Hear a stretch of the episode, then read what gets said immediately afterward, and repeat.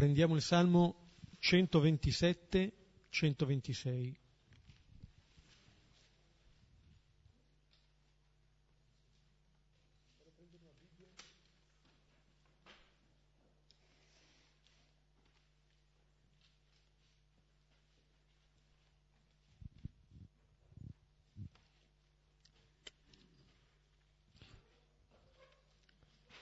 Preghiamo come sempre a due cori, lentamente. Nel nome del Padre, del Figlio e dello Spirito Santo. Se il Signore non costruisce la casa, in vano vi faticano i costruttori. Se il Signore non custodisce la città, in vano veglia il custode in vano vi alzate di buon mattino, tardi andate a riposare e mangiate pane di sudore. Il Signore ne darà ai suoi amici nel sonno. Ecco, dono del Signore sono i figli, e sua grazia il frutto del grembo. Come frecce in mano a un eroe sono i figli della giovinezza. Beato l'uomo che ne ha piena la faretra, non resterà confuso quando verrà a trattare alla porta con i propri nemici. Gloria al Padre e al Figlio e allo Spirito Santo. Come era nel principio e ora e sempre, nei secoli dei secoli. Amen. Un salmo breve, uno dei cosiddetti canti delle ascensioni, recitati dai pellegrini che salivano alla città santa, quello che dice all'inizio, e lo ripete, se il Signore non, allora invano. Se il Signore non costruisce, se il Signore non custodisce, allora invano. Invano è la fatica di chi costruisce, invano è la veglia di chi custodisce. Come dire che ciò che uno fa trova il suo senso nell'essere quasi la prosecuzione di quello che è il dono del Signore, come se ciò che noi facciamo di per sé può non bastare se non è fatto nella, nella maniera giusta. Dice il salmista che non basta andare tardi a riposare e mangiare pani di sudore. Non è tanto il richiamo a non far niente o al dormire perché dice il Signore ne darà ai suoi amici nel sonno, ma porre l'accento su quello che c'è al principio. E al principio c'è un dono, il Signore ne darà ai suoi amici nel sonno, cioè c'è un dono del Signore che è l'alimento della nostra vita, c'è un dono del Signore che, dice subito dopo, dono del Signore sono i figli, è sua grazia il frutto del grembo. È quasi un invito a riflettere sul dono che ci circonda. E non solo in un certo senso ciò che noi abbiamo, ma principalmente ciò che noi siamo, perché figli siamo anche noi. Non tutti abbiamo dei figli, ma tutti siamo dei figli. Allora è come se il, il salmista ci aiutasse a portare l'accento su questo, a renderci conto del dono del Signore. E allora quello che diceva all'inizio, non è un invito a non far niente, ma quello che noi facciamo lo facciamo a partire da un dono che ci precede. E se c'è un dono che ci precede, quello che noi faremo è chiamato a sua volta ad essere un dono. Quanto riceviamo, così siamo chiamati appunto a condividere. E questa sarà una beatitudine. Salmo ci introduce al brano che è di Marco 10, 1, 12. E mentre trovate il testo, eh, do una breve introduzione del contesto. Come diceva Beppe, c'è il dono che ci precede, il dono da accogliere, non da possedere. E abbiamo visto all'inizio di questa catechesi di Gesù ai suoi discepoli la seconda predizione della passione dove Gesù dice il senso di tutta la sua vita. Il figlio dell'uomo si consegna nelle mani degli uomini. La vita non è avere in mano, ma consegnarsi nelle mani. Avere in mano è l'egoismo e il potere, consegnarsi nelle mani è l'amore. E allora subito dopo si analizzano tutte le nostre relazioni alla luce di questo mettersi nelle mani invece che averne le mani. E allora abbiamo visto la lotta tra i discepoli su chi è il primo che ha in mano gli altri, non chi serve gli altri.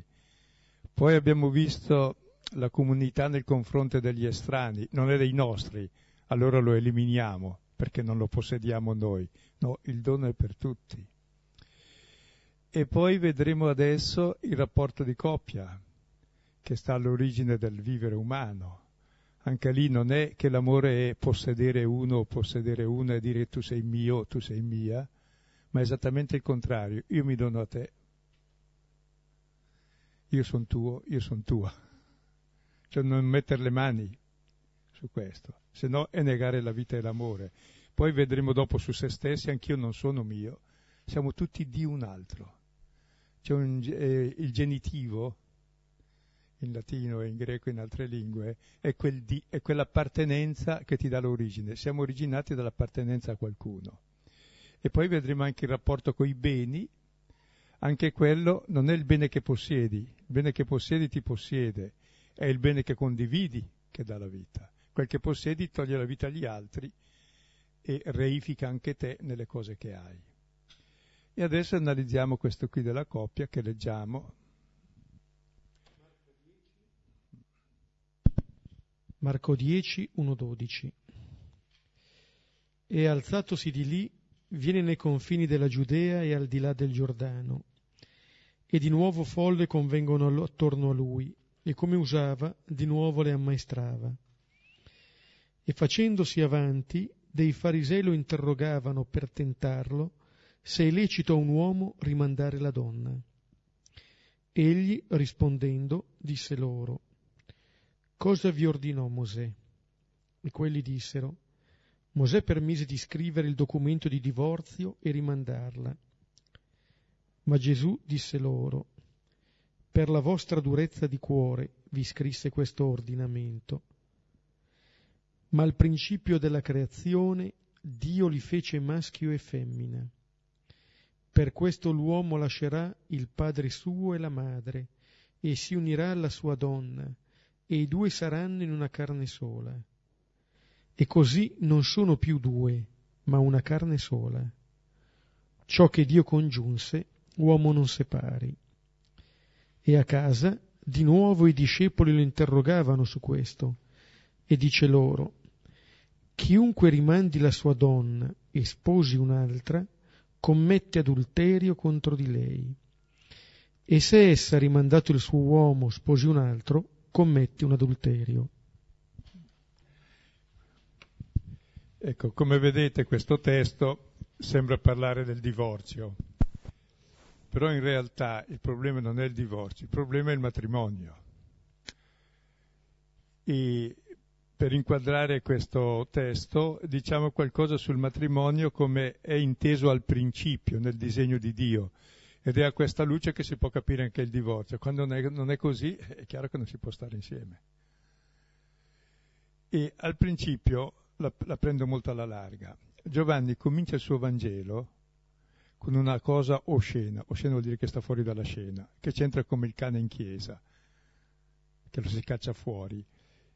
E Gesù che va a un pranzo di nozze e aggiunge 600 litri di vino a gente già ubriaca perché l'aveva già bevuto tutto. Ecco, il vino è quella cosa perfettamente inutile, si può vivere senza vino. Bene, è quel di più però del pranzo, del pasto, che rende giocondo il pasto. Ed è simbolo dell'amore. L'amore è quel di più perché l'amore serve a niente. tutto serve all'amore. È quel di più che ci fa come Dio. Non so se è chiaro. E subito dopo Gesù va nel Tempio con la frusta perché Dio non sta nel Tempio, che è il luogo della legge e del potere, ma sta nell'amore. E l'amore non conosce legge, non conosce potere, ma è legge a se stesso, è la legge di libertà. Uno è libero quando si sente amato, se no non è libero. E l'unico potere che ha è quello di lavare i piedi e di servire, non di tenere in mano, e di mettersi nelle mani. Poi questa scena addirittura che è messa all'inizio fa da inclusione a tutto il Vangelo. Troveremo Maria e Gesù chiamata donna, che vuol dire sposa, e madre, la troveremo ai piedi della croce. E ai piedi della croce, dopo che ci ha lasciato Maria, che sono le nozze, insomma, adesso lasciamo perdere questo, si dice che lì tutto è compiuto, è giunta l'ora definitiva della storia. E allora succede qualcos'altro, che Gesù muore, e anche quello non è morte, perché nella sua morte cosa capita? Gli trafiggono il fianco, e da lì esce sangue ed acqua. Sangue è simbolo della morte, l'acqua della vita. È una vita che va oltre la morte. E dice, e termina il Vangelo dicendo, guarderanno a quello che hanno trafitto. Cioè guardando quella ferita lì, noi comprendiamo il mistero di Dio e il mistero nostro. Quella ferita è una nascita, sangue e acqua da una ferita è una nascita. Noi nasciamo dall'amore infinito di Dio e Dio è quell'amore infinito che ci genera e lì è la nostra identità. E questa scena di Giovanni richiama la creazione di Eva, che è generata dall'uomo, perché anche l'uomo può e deve generare, se no è scemo. Ognuno è generato dalla ferita d'amore dell'altro. Vivi se uno ti ama, se no non vivi, sei già morto. Ma tu stesso vivi quando ami. Allora capito in quest'ottica che si capisce che il matrimonio come dice Genesi 1.27, si dice che Dio creò l'uomo maschio e femmina a sua immagine e li creò, immagine e somiglianza.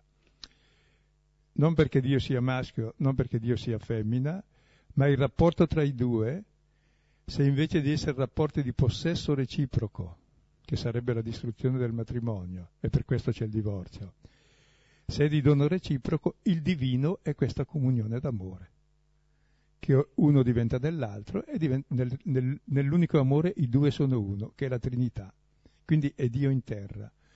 Ed è per questo che Efesini 5:32 dice il matrimonio è un grande mistero.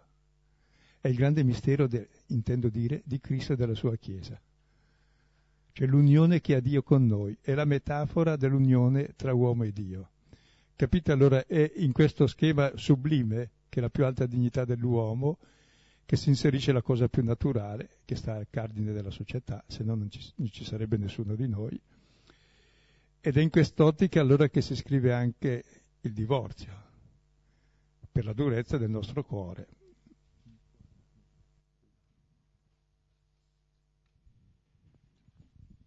Leggiamo il primo versetto e alzatosi di lì viene nei confini della Giudea e al di là del Giordano.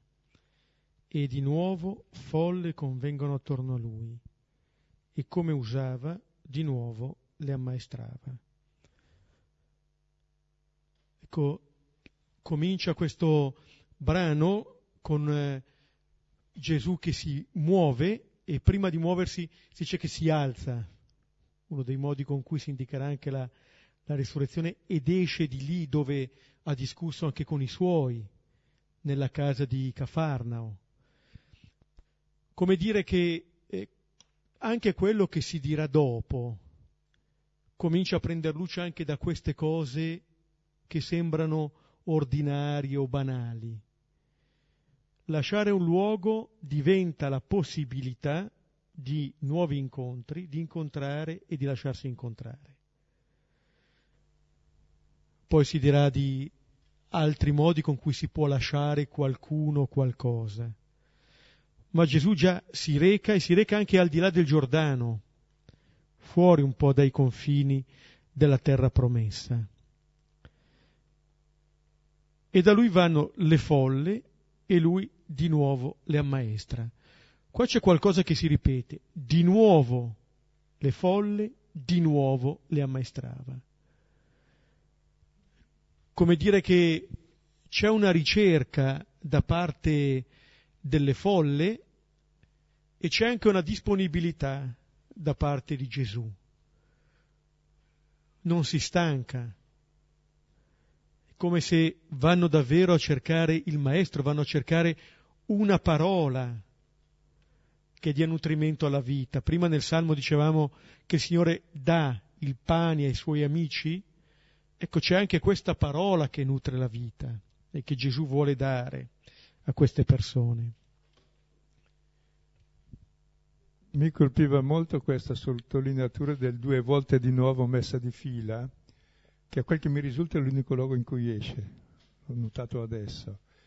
Cioè vuol dire proprio che a questo testo bisogna tornarci di nuovo, di nuovo, di nuovo, per capire cos'era il principio. Cioè non è che dire lo so e basta, sì, eh, il matrimonio è questo, no.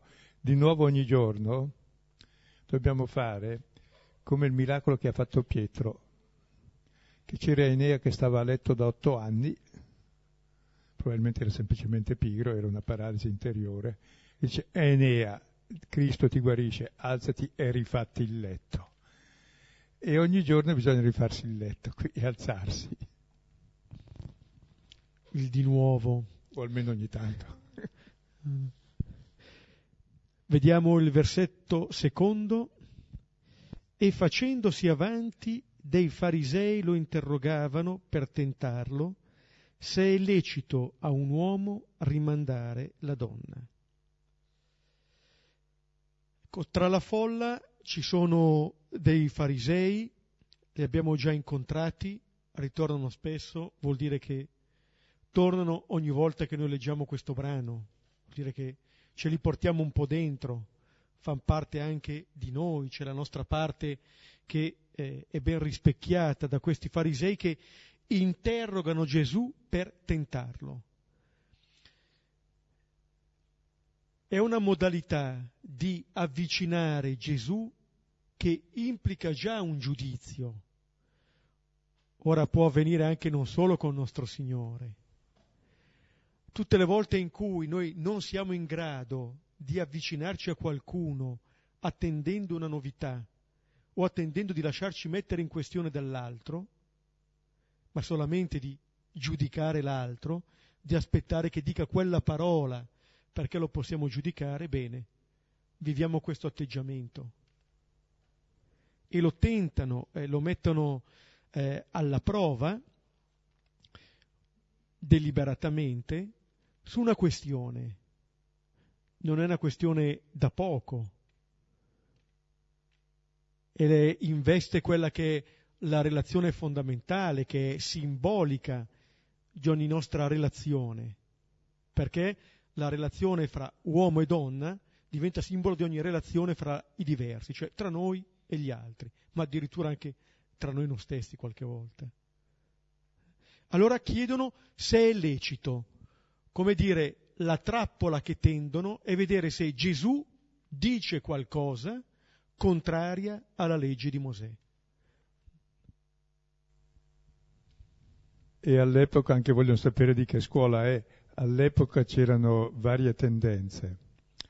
C'era Hillel che era molto largo e diceva ascolta, basta un qualunque motivo serio e prima di tutto è solo l'uomo che può ripudiare per gli ebrei, perché la donna era proprietà dell'uomo, come in molte culture, culturalmente, nonostante che invece nella scrittura risulti la parità, queste ossa delle mie ossa, eccetera e avevano fatto una legislazione perché la donna, che era la parte più debole, non venisse abbandonata arbitrariamente dall'uomo, allora una legislazione qualora la abbandonasse che almeno pagasse i costi e i danni. E c'erano tre tendenze principali ai tempi di Gesù, la prima era di eh, Hillel, il più largo, che diceva basta un motivo qualunque serio, se per esempio per due o tre volte ti fa friggere le uova e te le brucia vuol dire che ti odia, quindi. Cioè, sono quelle cose lì inconsce che rivelano. era già astuto perché Hillel era furbo. E l'altro è Shammai che diceva no, mai se non in caso di adulterio, va lapidata e basta, poi è risolto. Mentre invece gli esseni dicevano mai il divorzio, comunque. Erano le tre posizioni. Che rivelano appunto eh, una disparità, ma nell'intenzione dei, dei farisei che pongono questa domanda, è interessante perché se mettono questa domanda per tentare Gesù, eh, appunto voglio sapere da che parte sta, ma anche per, per metterlo alla prova, quasi a dire che sono quasi più interessati a, a vedere che cosa Gesù dice che a mettersi in questione su questo tema. E Gesù, vediamo i versetti seguenti, da 3 a 5, egli rispondendo disse loro, cosa vi ordinò Mosè? E quelli dissero, Mosè permise di scrivere il documento di divorzio e rimandarla. Ma Gesù disse loro, per la vostra durezza di cuore, vi scrisse questo ordinamento. Ecco, Mosè cosa ordinò? In realtà a Mosè si attribuivano tutto il Pentateuco. Mosè per sé ordinò che l'uomo lascerà la sua casa, seguirà sua moglie, e i due saranno una carne sola. Questo era l'ordine. Poi permise, è diverso l'ordine dal permesso, è l'eccezione dalla regola. Sì. E la risposta, la prima risposta di Gesù, come spesso avviene, è una domanda come dire, rifà lui la domanda. Come chiedono a me che cosa è lecito, lo sapete voi che cosa è lecito. Appunto che cosa vi ordinò Mosè. Diceva giustamente Silvano, poi spostano, fanno scivolare l'accento sul permesso. Invece di vedere che cosa Mosè ha ordinato, che cosa Mosè ha permesso. È il contrario dell'ordine sì, del permesso. È come dire l'ordine impossibile cerchiamo qualcosa, una scappatoia, cerchiamo quello che ci ha permesso. Ora, la, la domanda invece verteva su ben altro, su quello che era l'ordine di Mosè e a cui Gesù di fatto richiamerà. E allora la, la risposta che danno i farisei alla domanda di Gesù è già sulla difensiva. Mosè permise di scrivere il documento di divorzio e rimandarla. Come dire, già nella domanda che hanno fatto per tentarlo e anche adesso l'accento viene posto su, questa, su un aspetto di fatica che loro rivelano ed è una fatica eh, che si attua nel campo dell'amare, del voler bene in questo fanno fatica. Allora ci si richiama alla legge, ma nessuna legge potrà imporre quello che è l'amore. Non si può amare perché una legge ce lo dice. Non so chi riuscirebbe ad amare così, perché sarebbe un amore sotto paura di trasgredire una norma.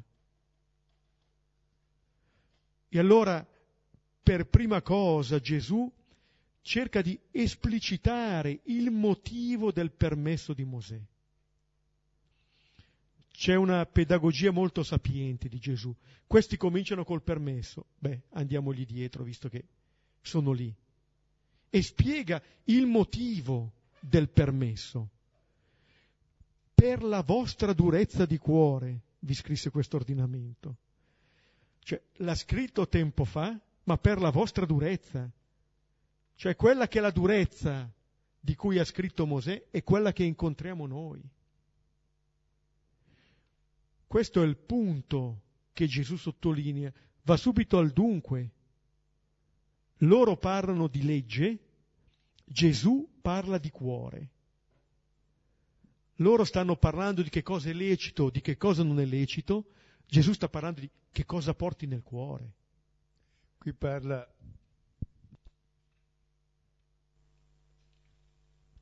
Qui parla di sclerocardia, il cuore duro. E questa parola, un po' diversa e peggiorata, esce altre tre volte, la pietrificazione del cuore, la calcificazione, cuore calcificato, che viene fuori in 3-6 quando i farisei e gli erodiani decidono di ucciderlo per la durezza del cuore. Poi viene fuori altre due volte, 6,52, quando i discepoli non lo riconoscono sulla barca nel pane, cioè nell'amore, perché hanno il cuore calcificato. E poi ancora sulla barca, 8,17, quando dice guardatevi dal lievito dei farisei di Erode, cioè anche i discepoli hanno questo lievito, cioè il cuore indurito, e non capisco niente perché hanno il cuore calcificato. Quindi è una proprietà questo cuore calcificato dei discepoli per sé. Sembra proprio dalle, anche da questi versetti che citavi che la prima difficoltà dei discepoli dei, non è tanto quella di amare, ma la difficoltà di essere amati. Cosa dire? C'è una resistenza anche a questo. Impostare la relazione anche con il Signore nel rispondere a delle norme ma come dire, in cui poi il Signore non c'entra niente, quello che era principio, quello che si ricordava nel Salmo, il dono del Signore, come se non entrasse qui. Cioè, tra l'altro proprio è, è cardia peperome, è poperomeno, che vuol dire sassificata, il sasso non accetta nulla, neanche una goccia d'acqua. Ed è, è quello che appunto dice Gesù quando dice eh, la questione è la durezza di cuore, non è tanto il rispetto della norma, eh, richiama di fatto eh, un po' tutta la tradizione anche dei profeti. So, Ezechiele che dice vi darò un cuore nuovo, metterò dentro di voi uno spirito nuovo. Cioè, Gesù non viene a dire vi darò la legge nuova. Cioè, la legge nuova è il cuore nuovo, ma non una norma proprio togliere il cuore di pietra e mettere il cuore di carne. Scusa, anche la nostra esperienza, credo che abbiamo tutte esperienze nelle relazioni di qualunque tipo, anche di amicizia, che il cuore può essere sclerotico e, e petroso, cioè quando si chiude, che vuol dire uccidere l'altro. Per, appunto Ezechiele però dice che aprirò i vostri sepolcri, come dire, a questo ci riduciamo, cioè a una vita morta perché è una vita che non sa amare, non si lascia amare e non è capace di amare per questo. Ecco, il Signore vuole riportare la vita lì, in quel cuore che è diventato un sepolcro, che custodisce qualcosa che è morto. Se uno arriva a ragionare in questi termini, è lecito, non è lecito, è lecito, vuol dire che manca la sostanza.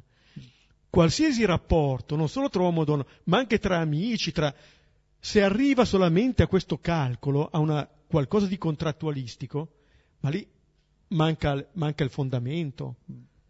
C'è proprio Gesù sposta l'accento totalmente dalla legge all'amore e alla libertà. È solo in quell'ottica che il matrimonio è ciò che Dio dal principio ha fatto. Il resto non è ciò che Dio ha congiunto, difatti si scioglie. E non puoi imporlo per legge perché amare non si può per legge. e legge a se stesso l'amore. E l'amore non conosce legge perché regola ogni azione che è fatta o per amore o per egoismo. La legge è fatta per contenere l'egoismo e basta.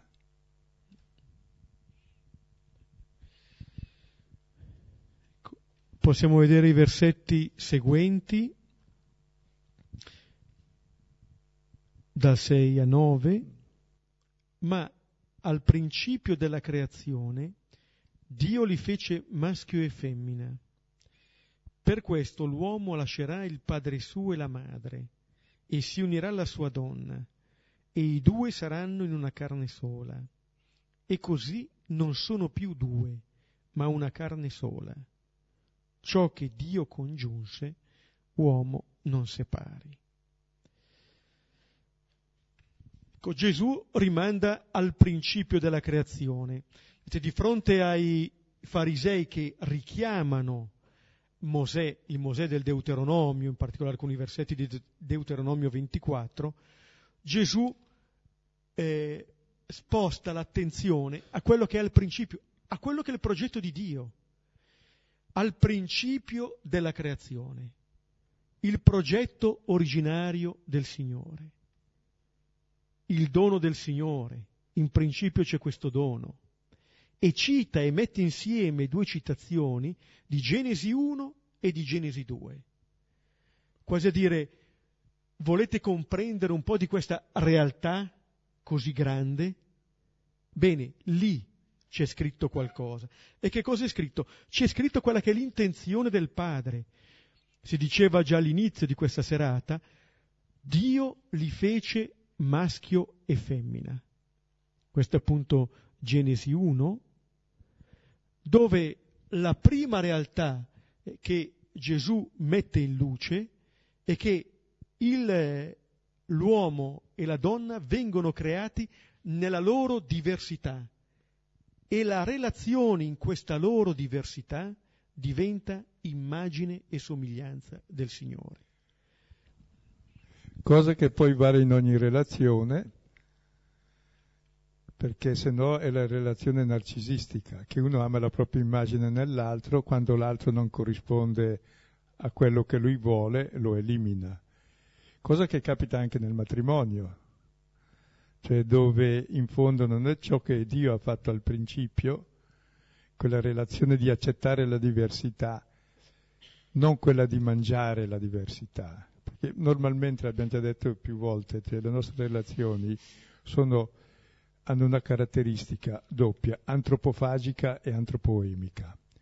Cioè l'altro lo mangiamo in ciò che ha di buono e poi vomitiamo quello che non è buono, lo buttiamo via ma l'altro non è da mangiare, da assimilare. L'altro è da rispettare. C'è Sant'Ignazio che non usa mai la parola amore negli esercizi, se non una volta, e poi alla fine per la contemplazione d'amore, scompone eh, la parola amore in un trinomio. Primo, lodare, lodare riverire, rispettare e servire. Guardate che eh, è intelligente perché di questo trinomio se manca un elemento mancano tutti. Il primo è lodare, cioè sei contento dell'altro. Normalmente ci si critica, si vede il male.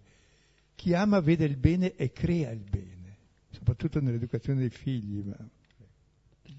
È fondamentale questa lode, viviamo di lode. Che è lo stesso sguardo che il Signore ha sulla creazione, l'abbiamo detto altre volte, in Genesi 1, quando vede ciò che ha creato, vede ciò che è altro da sé e dice che bello. E l'uomo?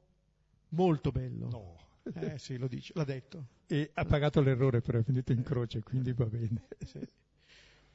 Questa capacità di vedere l'altro da sé e ricercare la bellezza nell'altro da sé. Lodare l'altro vuol dire che sei contento che l'altro sia meglio di te. Pensate, io vivo col Beppe, se fosse peggio di me, povero me, come me basto io. Reciproco. No, capite, no, in genere si, ci dà fastidio il bene dell'altro, non il male. Se uno sbaglia, tutto sommato, oh sì, adesso siamo più pari. Anzi, sono incredibile, non è così, ma anche nella coppia è ridicolo, ma ci dà fastidio il bene. Questo è l'inferno, si chiama l'invidia dove ti fa male il bene. È proprio la, come dire, ma, mettere a distanza l'altro, che noi un po' viviamo tra questi poli, o lo scacciamo, oppure cerchiamo di assimilarlo, cioè di, di mangiarlo. No? A volte lo si dice, magari soprattutto quando ci sono i bambini piccoli, ti mangerei, esatto, cioè non sei più tu, eh, ma diventi me. Come dire, invece di dire che bello, o anche quando si vede qualcosa, un panorama, dei fiori, eccetera, no? la tentazione di prendere, quasi che togliamo quella che è la realtà dell'altro perché eh, diventi mio. E anche in quelle parole eh, che ve ne ricordate quando Adamo dice questa è carne dalla mia carne, ossa dalle mie ossa, da un lato una lettura positiva ci può dire la pari dignità, ma possono essere parole che possono suonare come un campanello d'allarme, perché se io dico all'altra persona sei ossa delle mie ossa carne della mia carne, cioè sono io al di fuori di me, e quello che dovrò fare è quello di riprenderti, cioè riprendermi quello che mi spetta. E allora quella che è la diversità, che può essere la possibilità di unirmi all'altra persona, diventa una minaccia. E tra l'altro e appunto saranno due in una carne, ma restano sempre due. Quando è rimasta una è perché uno ha mangiato l'altro. Che è quel che capita mediamente nelle relazioni che sono di potere e di dominio, perché l'amore non conosce potere. Anche tutte le strutture di potere nella famiglia, nella società, nella Chiesa, sono strutture di morte, strutture di dominio. L'unico potere che ha Dio è quello di lodare rivedere, rispettare l'altro e servire l'altro perché sia se stesso. Appunto c'è questo eh, immagine, cioè diventiamo immagine e somiglianza del Signore nella relazione, non da soli, in questa relazione con chi è diverso da noi. Mi viene in mente che quanto si dice qui l'hanno verificato anche i discepoli poco prima quando volevano impedire ad un altro di scacciare i demoni perché non seguiva noi. Come dire, l'altro va eliminato, se non è dei nostri va emarginato. Invece di riconoscere la bellezza anche della diversità. C'è qualcuno che non segue noi e fa del bene. Lodalo, no. E tra l'altro il bene e il male è semplicemente una cosa banale, cioè accettare la diversità è il bene, rifiutare la diversità è il male. Forse anche la diversità peggiore, cioè anche il peccatore, deve accettare anche lui, se no non lo accetta neanche me. Questa è la, è la possibilità davvero di vita e vita c'è nell'incontro con la diversità. E la diversità diventa luogo di comunione, di amore divino. E la non accettazione è luogo diabolico, cioè divide. E poi satanico accusa, ti colpevolizza e dice no, c'è niente da fare, sei fatto così. E allora al versetto 7, quando dice appunto, dopo aver detto Dio li fece maschio e femmina, ecco che arriva la citazione di Genesi 2, per questo l'uomo lascerà il padre e sua la madre e si unirà alla sua donna. Cioè, si lascia il padre e la madre, ovviamente non lo sta dicendo ad Adamo che come padre biologico non aveva nessuno, lo sta dicendo a ciascuno di noi, a lasciare il padre e la madre. Questo va lasciato. Che cosa dobbiamo lasciare? la carne della nostra carne, le ossa delle nostre ossa, che sono il padre e la madre nostro. Cioè va lasciato quella che è la nostra identità per andare incontro a chi è diverso. Questa è la possibilità, come dire che la, il lasciare il padre e la madre di bene, sei una persona adulta, autonoma. Scusa, l'ha scritto per gli italiani questo? Tra l'altro è una traccia di matriarcato, cioè l'uomo che lascia il suo clan e va nel clan della, della donna. Sì. Quindi è molto arcaica come. Niente. Faccio un passo un, ancora un, un, pezzettino indietro, uh-huh. che mi sembra importante se riesco a ripescarlo, che la prima rottura nell'alterità avviene in Genesi 3 che Adamo non accetta di essere figlio, che Dio sia altro da lui e vuol mangiarlo, voglio essere come Dio, assimilarlo. Il risultato qual è? È nudo, cioè non accetta più se stesso, si copre, anche lei si copre e poi cosa fa? Cosa hai fatto? La donna che tu mi hai dato è il primo divorzio da Dio, è già il divorzio dalla, da se stessi e dall'altro. Non so se mi spiego. Eh. Se non accetti di essere amato e il peccato è non accettare che Dio ti ami, è chiaro che non ami te e tantomeno l'altro. Il non accettare il rifiuto di essere amati, di essere figlio, diventa poi l'impossibilità di vivere rapporti fraterni con l'altra persona. Tanto che appunto l'altra possibilità, il cammino è un cammino che dura tutta la nostra vita, invece di eh, unirci a chi è diverso e i due saranno in una, so, in una carne sola. Questa è la, è la possibilità che ci viene data, è il dono. Nella misura in cui lo accogliamo, diventa possibile vivere di questo dono. Quello che Gesù dirà ai suoi, amatevi l'un l'altro come io vi ho amato, questa è la possibilità che abbiamo di vivere, di accogliere questo amore che ci precede che diventa la nostra stessa vita, dove questo amore c'è già, non c'è bisogno di rubarlo perché ci è donato, ma è un amore che fa vivere anche altri, anche attraverso di noi. Allora l'altro non diventa un rivale, uno strumento, un oggetto, diventa una persona da amare con lo stesso amore con cui sono amato. Ed è bello vedere una cosa che notavo adesso, mentre parlavi, mi ero distratto. E Dio è quello che congiunge, cioè è Lui che fa il matrimonio. E, è la colla che cioè è Lui che congiunge, il suo lavoro è congiungere. Se Lui non ha congiunto non sta insieme.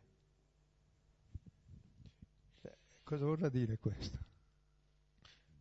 Ma vuol dire che appunto quello che ehm, sì, l'altra cosa che mi viene in mente, la, per esempio, non sono più due, ma una carne sola, richiama anche Isaia, ecco faccio una cosa nuova, è una cosa che fa il Signore. Come dire, quello che avviene, la possibilità di comunione tra noi, nella coppia, tra le persone, eccetera, viene da Dio. È nella misura in cui accogliamo questo dono che diventa possibile farlo. Questa è la possibilità che ci è offerta. Ascolta, è la prova che questo è importante. Abbiamo tutti esperienza che quando va male una relazione, un'amicizia, un matrimonio, c'è una sofferenza grossa. Perché? Perché siamo fatti non per il fallimento, ma per la realizzazione dell'amore. Cioè siamo proprio immagine di Dio, cioè siamo bisogno di amore.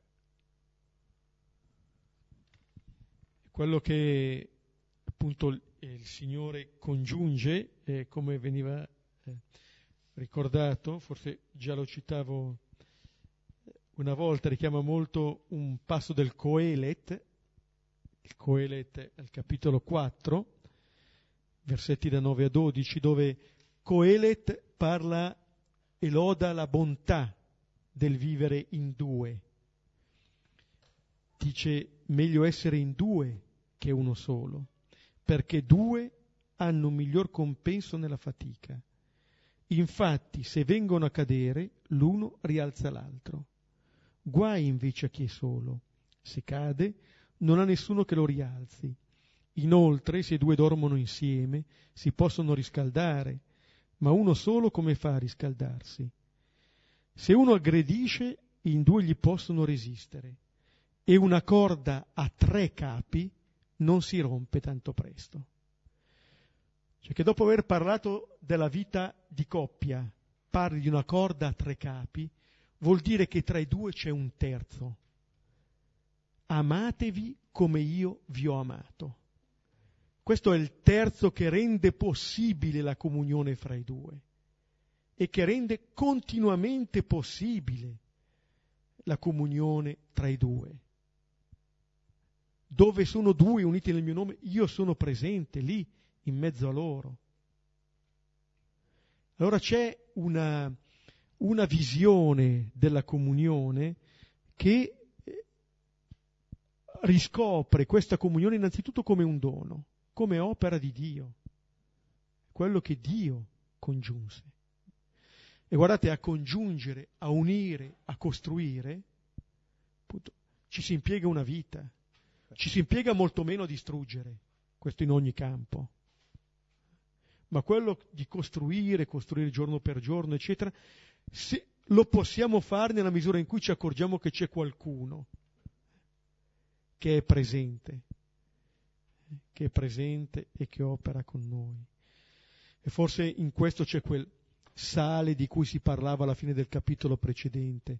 Abbiate sale in voi stessi e siate in pace gli uni con gli altri. Abbiate questa sapienza di vita. Possiamo vedere gli ultimi versetti da 10 a 12. E a casa, di nuovo, i discepoli lo interrogavano su questo e dice loro, chiunque rimandi la sua donna e sposi un'altra, commette adulterio contro di lei. E se essa, rimandato il suo uomo, sposi un altro, commette un adulterio. Ecco qui non è la prima volta che Gesù dà ripetizioni private ai suoi, però le dà sempre in maniera gratuita. Entrano in casa, già l'avevamo visto anche quando aveva detto ciò che esce dal cuore dell'uomo, questo contamina l'uomo, poi entrano in casa, lontano dalla folla, i discepoli lo interrogano. Cioè vuol dire che è qualcosa di profondo e vuol dire che loro non comprendono. Si diceva già prima che la durezza di cuore riguarda anche loro. Vedete, la durezza di cuore rivela che l'incomprensione dei discepoli non è una questione di testa, non è che non si comprendono le parole, è una questione di cuore, di vita, e lo interrogano di nuovo. Veniva detto anche all'inizio, di nuovo le folle, di nuovo le ammaestrava, di nuovo i discepoli. C'è una incomprensione di nuovo dei discepoli e di nuovo c'è una spiegazione di Gesù. Già questo, in un certo senso, è la spiegazione di Gesù. Il fatto stesso che di nuovo li ascolti, che di nuovo parli loro, che non li abbandoni alla loro incomprensione. È l'amore già in atto questo. E tra l'altro poi viene fuori nella risposta la parità tra uomo e donna che non c'era nella legge giudaica, era solo l'uomo che poteva divorziare, non la donna. Qui invece è esteso anche agli altri, anche a Roma dove anche la donna poteva divorziare, dice comunque c'è parità in tutti e due i casi. E poi c'è Pietro che ha capito molto qui, in Matteo 19, 10 seguenti credo, che dice ma se è così non vale la pena di sposarsi. Come Pietro ha capito tutto perfettamente all'incontrario. E Gesù gli risponde in modo più enigmatico, sì, ma non tutti lo capiscono, e in greco capire è coreuo, non tutti hanno spazio per contenere questo, perché dice c'è gente che nasce eunuca dal seno di sua madre, quindi è chiaro.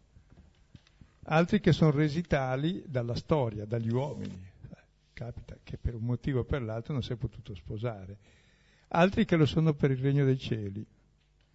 Chi ha orecchi per, eh, per capire, capi, per ascoltare, chi può capisca. Cioè vuol dire una cosa molto profonda, che lo stesso celibato è il senso del matrimonio, perché è Dio da amare con tutto il cuore, con tutta l'anima, con tutta la vita, con tutte le forze.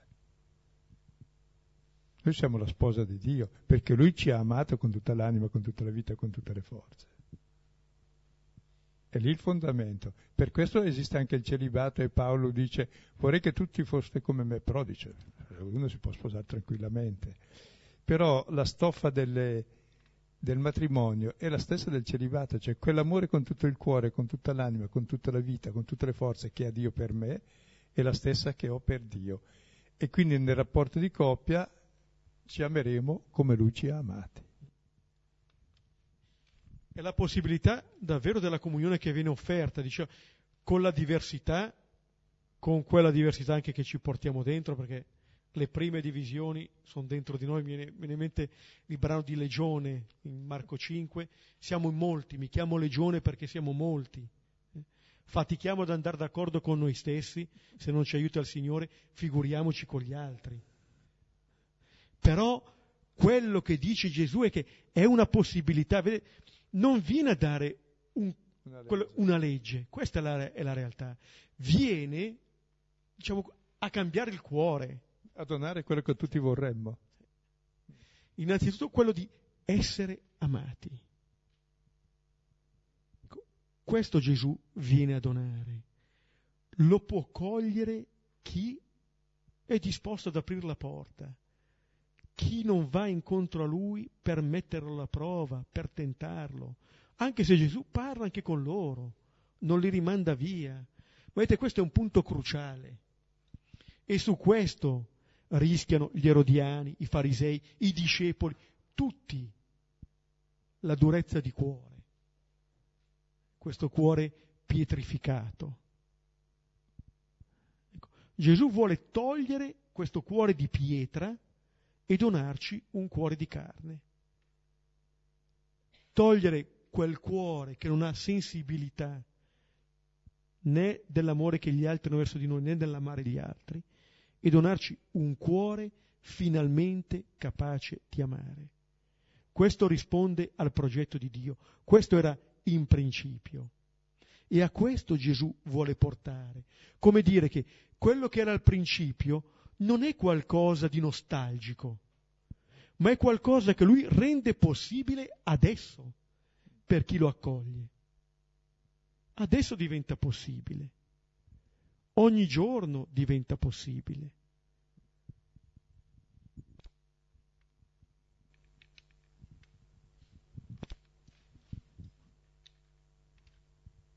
quello che dici ogni giorno eh, credo che sia estremamente importante perché eh, l'amore è come una sorgente che da sempre acqua, quando smette non è più sorgente, così l'amore o c'è sempre o è quotidiano e cresce nella quotidianità o si estingue, insomma, ecco. È come la luna o cala o cresce, non e però è un dinamismo che dura tutta la vita e non finisce mai perché l'amore mai finirà. Ah, la speranza finirà, perché c'è più dura da sperare, siamo certi. La fede sparirà, non c'è più bisogno di fede perché ormai lo vedo. L'amore invece resterà. E resterà senza fine perché? Perché più ami, non è che il cibo più mangi, poi sei sazio e ti viene la nausea. Più ami, più hai capacità di amare e più hai desiderio di amare. E più hai capacità e desiderio di amare, più puoi amare e va avanti all'infinito. È il mistero della Trinità, che è amore infinito, che cresce sempre. Che cresce. È inimmaginabile, ecco, ma per noi è una crescita costante. Qui non ci si annoierà. Ci sarà mai assuefazione, nausea. Ci fermiamo qui, possiamo rivedere il testo, poi condividere quello che abbiamo sentito maggiormente risuonare in noi. Ricordo, prima di parlare, se alzate la mano, vi porto il microfono.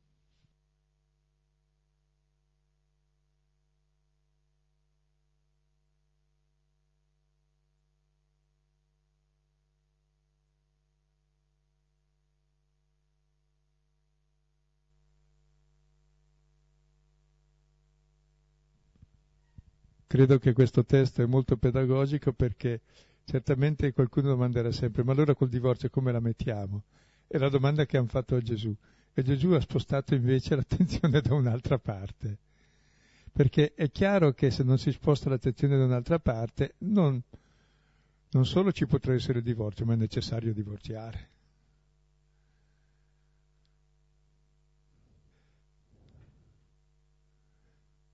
Cioè, perché l'ordine l'abbiamo rotto fin dall'inizio, dal peccato originale, quindi, e lui viene a riportare all'uomo la sua verità profonda che risponde ai nostri desideri e l'esperienza è appunto la sofferenza grande che c'è quando non si riesce a vivere così. Ma anche quando funziona c'è sempre delle sofferenze perché non riusciamo a essere come vorremmo. E questa invece apertura di cuore al progetto iniziale di Dio, che poi vivi nella quotidianità anche con le contraddizioni, anche quei discepoli che non capiscono. Ecco, credo che ci può aiutare molto di più che la varia casistica, che poi si cercherà di risolvere di volta in volta. E magari con una sapienza. Difatti sapete no, che c'è la clausola di Matteo, salve il caso di adulterio, pare o altro, di unioni legittime, ma la Chiesa d'Oriente riammette al, al, sacramento del matrimonio anche le coppie divorzate dopo un certo tempo.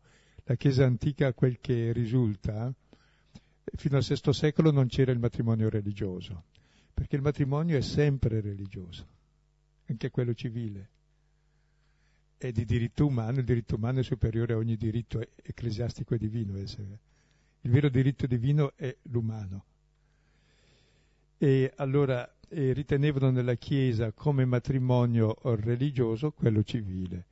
E se uno dei due non era credente, Pietro diceva, beh, la tua fede, diceva la donna, salverà anche il marito, basta. Cioè non faceva tante questioni. Se due cristiani però divorzia, se dei due cristiani uno per esempio divorziava e poteva, allora usciva dalla Chiesa. E poi dopo magari si sposava evidentemente perché si divorzia perché voleva sposarsi con un altro, con un'altra e allora restava fuori dalla Chiesa, però magari andando avanti con gli anni diceva ma io preferisco essere cristiano. E allora tornava a essere cristiano e tornava cristiano con la moglie, cioè con la seconda, con la quale era sposato civilmente, che era il diritto era solo civile. Quindi non era tanto, non c'era la regolamentazione canonica che abbiamo noi. E anche i protestanti lo ammettono, oltre gli ortodossi, e anche il Papa aveva detto appena diventato Papa che avrebbe rivisto la legge del divorzio, forse ha ritenuto non opportuno.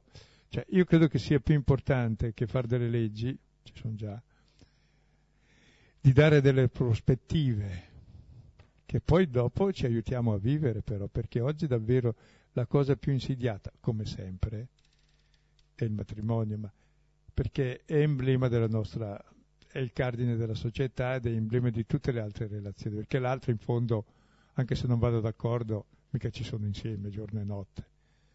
È mica responsabilità comuni, quindi lo trascuri. Ma per sé vale di ogni relazione e nel matrimonio è così stretta che o è divina o salta.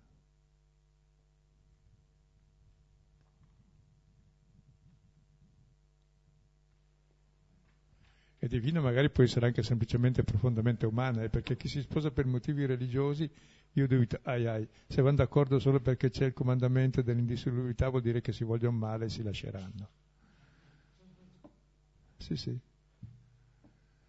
Nel matrimonio non è qualcosa di cristiano, è umano, e se non funziona l'umanità è, è, vuol dire che non va, che Dio è molto umano.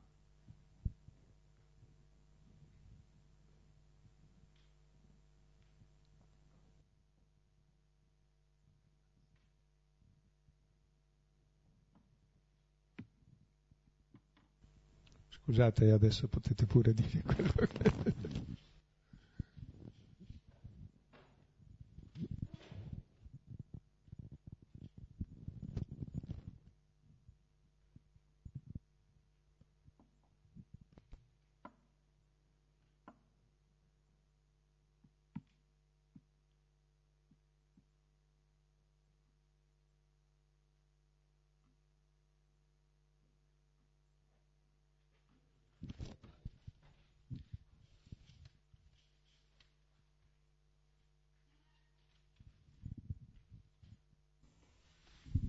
volevo chiedere, ehm, eh, si diceva che nei rapporti si cerca di ehm, ehm, cibarsi dell'altro, eh, ma anche nella comunione si fa un po' questo, si assimila eh, il Signore e si è anche assimilati.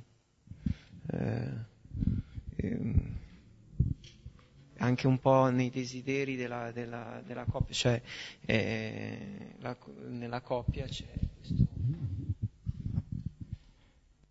Rispondo con, eh, poi magari, con un esempio che, di una bambina, si chiamava Maria, io ero a Bari, lei veniva alla messa della domenica con i suoi genitori, non aveva ancora fatto la prima comunione. Dopo la messa veniva lì in sacrestia e mi diceva, mi dai il pane? Allora io davo il pane, lei poi qualche volta il mio animo farisaico emergeva, eh? dice ma sai bene che cos'è questo, che cosa... quando fare la comunione? Sì, lo so. Adesso, quando mangio questo pane, questo pane diventa Maria. Quando farò la comunione, Maria diventa Gesù. Capito? Cioè, a proposito di assimilazione, o mangio perché eh, voglio che assimilare l'altro me, o mangio per essere come l'altro. Eh? Questa aveva sette anni, penso, teologa, senza saperlo. Eh? Eh? Impressionante. Sì. Non so se questo è il dire... cioè un po' si mangia, un po' si è mangiati.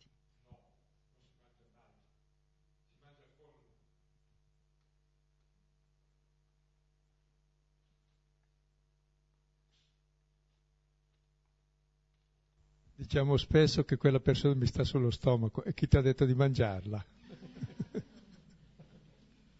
non è il comandamento di mangiarla.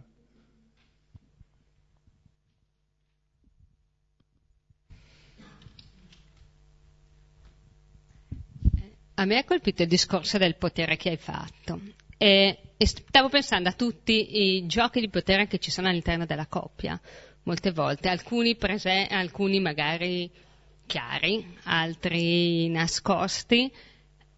Eh, cioè, è possibile eliminare tutti i giochi di potere. Cioè, stavo pensando anche alla nostra società, è basata sui giochi di potere. È per Tanti. questo che si va male, meno eh, ce n'è meglio si sta. Eh. Cioè, Ci sono, sì. Sì, esatto. Più ne togliamo meglio stiamo, è inutile farne di più. E togliere anche chi li fa sarebbe molto bene. Sì, cioè... no, non toglierli di mezzo, eh, sì, sì, sì. Toglierceli dai piedi, uh-huh. dai piedi sulla testa che ci tengono. Scusa. Okay. Beh, comunque il primo passo sarebbe riconoscere tutti i giochi, bene o male, di potere che ci sono nascosti nelle relazioni. Poi sai, li capisci quando ami e li superi in qualche misura, dici ho sbagliato, basta. Perché se non ami neanche ti accorgi del gioco di potere. Cioè, che male c'è? A me piace.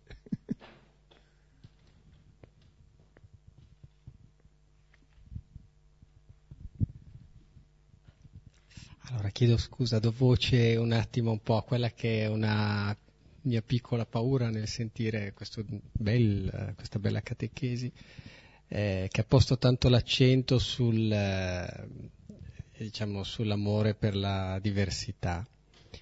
Eh, ecco, devo dire, io sono mh, mm, molto d'accordo che in questo amore per la diversità della persona però eh, ecco, non eh, che voglia dire amore necessariamente all'idea dell'altra persona, perché eh, per servire una persona che per esempio si sta affannando in vano, l'ha detto il Salmo prima, perché sta seguendo magari qualche santone, cialtrone, eccetera, eccetera, io penso che per servirla devo magari cercare di diciamo, di, di, offrirgli qualcosa di meglio no? sul piano ideale, quindi massimo amore per la persona, ma di fronte a una dottrina sbagliata, insomma, penso che si debba fare la distinzione. Ecco. Tu vedi anche Gesù a questi, gli offre, hanno la loro dottrina, gli offre qualcos'altro, con molto rispetto però, cioè non li costringe, ma è vero. Sì. E ciò che gli offre non è tanto una dottrina, ma è qualcosa di più di una dottrina. È la realtà del Dio amore che rende possibile amare come siamo amati. E tant'è vero che anche chi si sbanda e va in certe sette, per... è perché lì trova un po' di comunione, mentre non le trova tra di noi, per un motivo o per l'altro. Trova solo la dottrina che si impone e allora la abbandona perché l'uomo non cerca dottrina ma cerca comunione e amore per cui con più amore e più comprensione eh, è la via giusta, insomma. Così anche se uno dice cose sbagliate, se lo riprendi, cerca di intenderle bene e poi gliele giri giuste, perché se no si incapponisce. Come tattica sì, però io mi ricordo che tra gli atti di misericordia spirituale c'era istruire gli ignoranti e ammonire i peccatori. No, eh, eh, no aspetta, è la definizione esatta è consigliare i dubbiosi, e istruire gli ignoranti e ammonire, sì, si possono ammonire i peccatori. Per esempio mi, che mi ammonisca bene io, perché degli altri li vediamo bene, abbiamo due bisacci, uno davanti e l'altro di dietro. E, e poi ho scoperto una cosa, ciò che mi dà fastidio nell'altro è ciò che io di dietro, ma molto di più, perché se no neanche mi dà fastidio. Quindi sì, e la correzione fraterna si può fare, ma è al capitolo 18 di Matteo. Noi lo poniamo al primo capitolo. no, in genere, eh, insomma, l'altro mi dà sempre fastidio e lo correggo. Eh, vogliamo drizzare le gambe ai cani, no? invece gli vanno bene storte. eh, io ho scoperto ultimamente, eh, pur frequentando da sempre la chiesa, ma sempre in modo un po' distaccato in qualche modo, magari venendo ai tuoi incontri anche anni fa, mm, poi lasciando il periodo di intermezzo con la famiglia, i figli, eccetera, e quindi di dottrina ne capisco poco in qualche, co- in qualche modo. Eh, tant'è che quando mi sono sposata pensavo che mio marito fosse il fine ed io il mezzo per stare insieme a mio marito, perché mi sembrava come, come, posso resistere tutta la vita, sempre con una persona in modo fedele, eccetera, eccetera. Quindi per me, se non ci fosse stato Dio, mi sembrava veramente un'impresa titanica. Poi ho scoperto che invece il fine è Dio e il mezzo per arrivare a Dio è mio marito. Questo l'ho scoperto ultimamente un, leggendo anche un tuo libro, Occasione o Tentazione. E, ehm, e allora, vabbè, niente, ci siamo messi a ridere e gli ho detto, vabbè, siamo due biciclette scarse proprio perché, cioè, potevamo, tu potevi trovare una Ferrari o anch'io, nel senso che poi convivendo per tanti anni ognuno trova i difetti dell'altro. Però questa cosa è stata molto bella perché è come dire, o accetto anche i tuoi difetti e tu accetti i miei, o se no eh, si arriva a un punto di rottura che fortunatamente cioè non, non siamo mai arrivati neanche vicino, ma ehm, nel senso che le, vedendo le coppie di nostri amici, probabilmente il punto di rottura è proprio quando uno a un certo punto capisce che l'altro è pieno di difetti. E, e prima o poi ci si arriva a capirlo, ovviamente. Questo vale, eh, non so, perché le affinità possono essere su alcune cose, ma non su tutto. E allora capire, diciamo, che, che Dio è il fine e non il mezzo, mi ha rivoluzionato proprio la, il modo di intendere il matrimonio, ecco quello che dicevi tu, cioè il divorzio esiste per la durezza di cuore.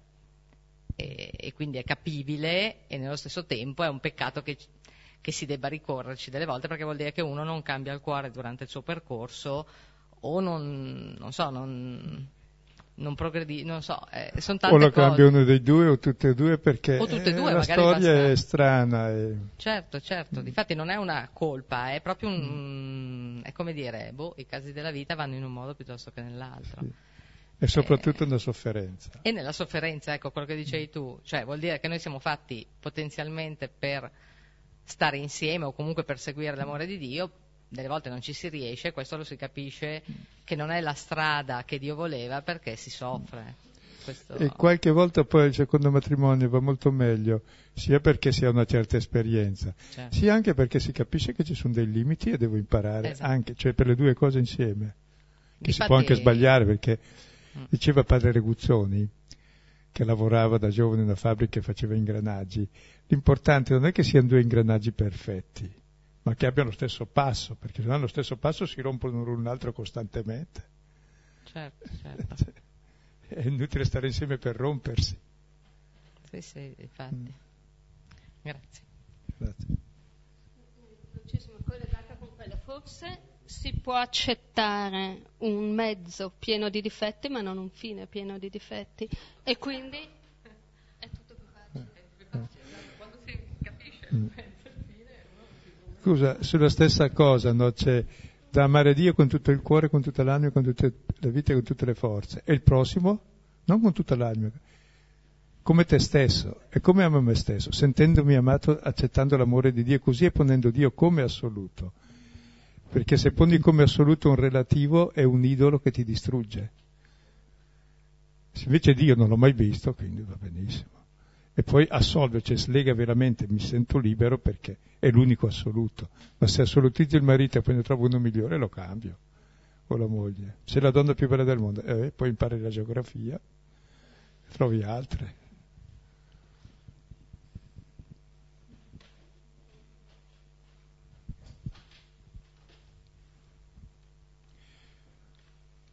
Ecco, però è bello, mi sembra che questo testo faccia respirare molto in un clima dove davvero riconosciamo che il matrimonio è più difficile, una volta la vita era molto più semplice, si lavorava insieme e poi c'era il divorzio all'italiana semmai, si ammazzava l'altro, delitto d'onore, c'era anche, non era neanche punito, più che tanto. Mentre invece questo ci ripropone davvero qualcosa di molto bello a cui abituarci con quel che dicevi è giusto, porre l'assoluto dov'è poi noi siamo relativi.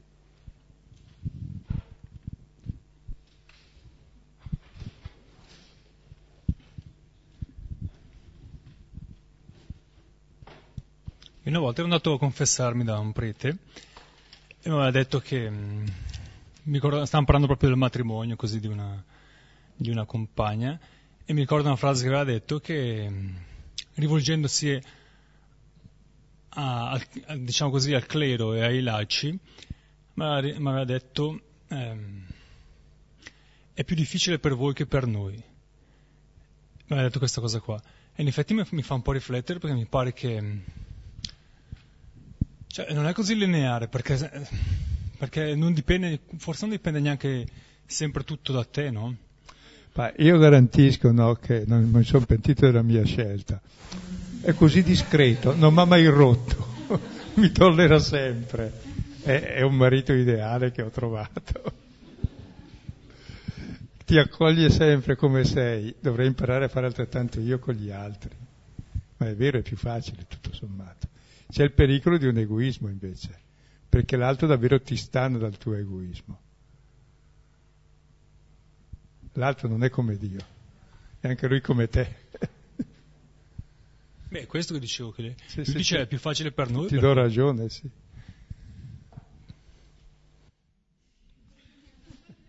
C'è sempre la possibilità. Non te lo do. Prego. Vabbè, mi imbarazza un po', devo dire, perché io ho due matrimoni civili sulla schiena, quindi, come mm. dire, no? Entro proprio... Non mi ero stancata del primo, eh, è semplicemente venuto a mancare. E, mm, e non credo che avrei avuto intenzione di stancarmi, così come anche col secondo. Mi sembra che ehm, di trovare tutti i giorni una buonissima ragione per continuare a stare assieme, per cui ehm, beh, tanto ti ringrazio per, per la legittimità comunque no, dell'unione civile che in qualche maniera mi, mi confermi col Vangelo. E, ehm, e penso mh, mm, che è un, è un, problema proprio di intenzione, di cuore, insomma, no? di... C'è anche un bravo marito. Non so come... Eh. Sì, certo, eh, sono stata brava. attenta. State fortunata. Mica sono stata stupida. no, quello che voglio dire è che ehm, il divorzio è vero che è un fallimento purtroppo, è un'estrema razio, è, è un fallimento d'amore, quindi è una, vero, una tragedia, è una tragedia. E non mi sento davvero però di spesso mi sembra che venga giudicato, no? Mm. Ecco. E questo mi sembra invece l'errore più grave, insomma, no? ecco. Mi sembra che eh, una persona che va incontro una, a, un'esperienza di quel tipo vada molto coccolata, insomma, non, non giudicata, mm. questo voglio dire. E, ed è vero che il matrimonio sarà anche una, un'impresa difficile, perché smussarsi, perché rispettarsi e ri- riuscire a, a, non mangiarsi vuol dire appunto avere molto rispetto dell'altro e, e a consentire confini anche no, fra le due. Sei una carne sola, ma anche no, eh? ma sei anche due identità che continuano a essere due identità. E, e comunque penso che sia è vero, è, è molto più facile essere in due, secondo me che da soli. Bene, concludiamo. Padre nostro, che sei nei cieli, sia santificato il tuo nome, venga il tuo regno, sia fatta la tua volontà, come in cielo, così in terra. Dacci oggi il nostro pane quotidiano e rimetti a noi i nostri debiti come noi li rimettiamo ai nostri debitori, e non abbandonarci nella tentazione, ma liberaci dal male. Nel nome del Padre, del Figlio e dello Spirito Santo. Arrivederci, buonanotte.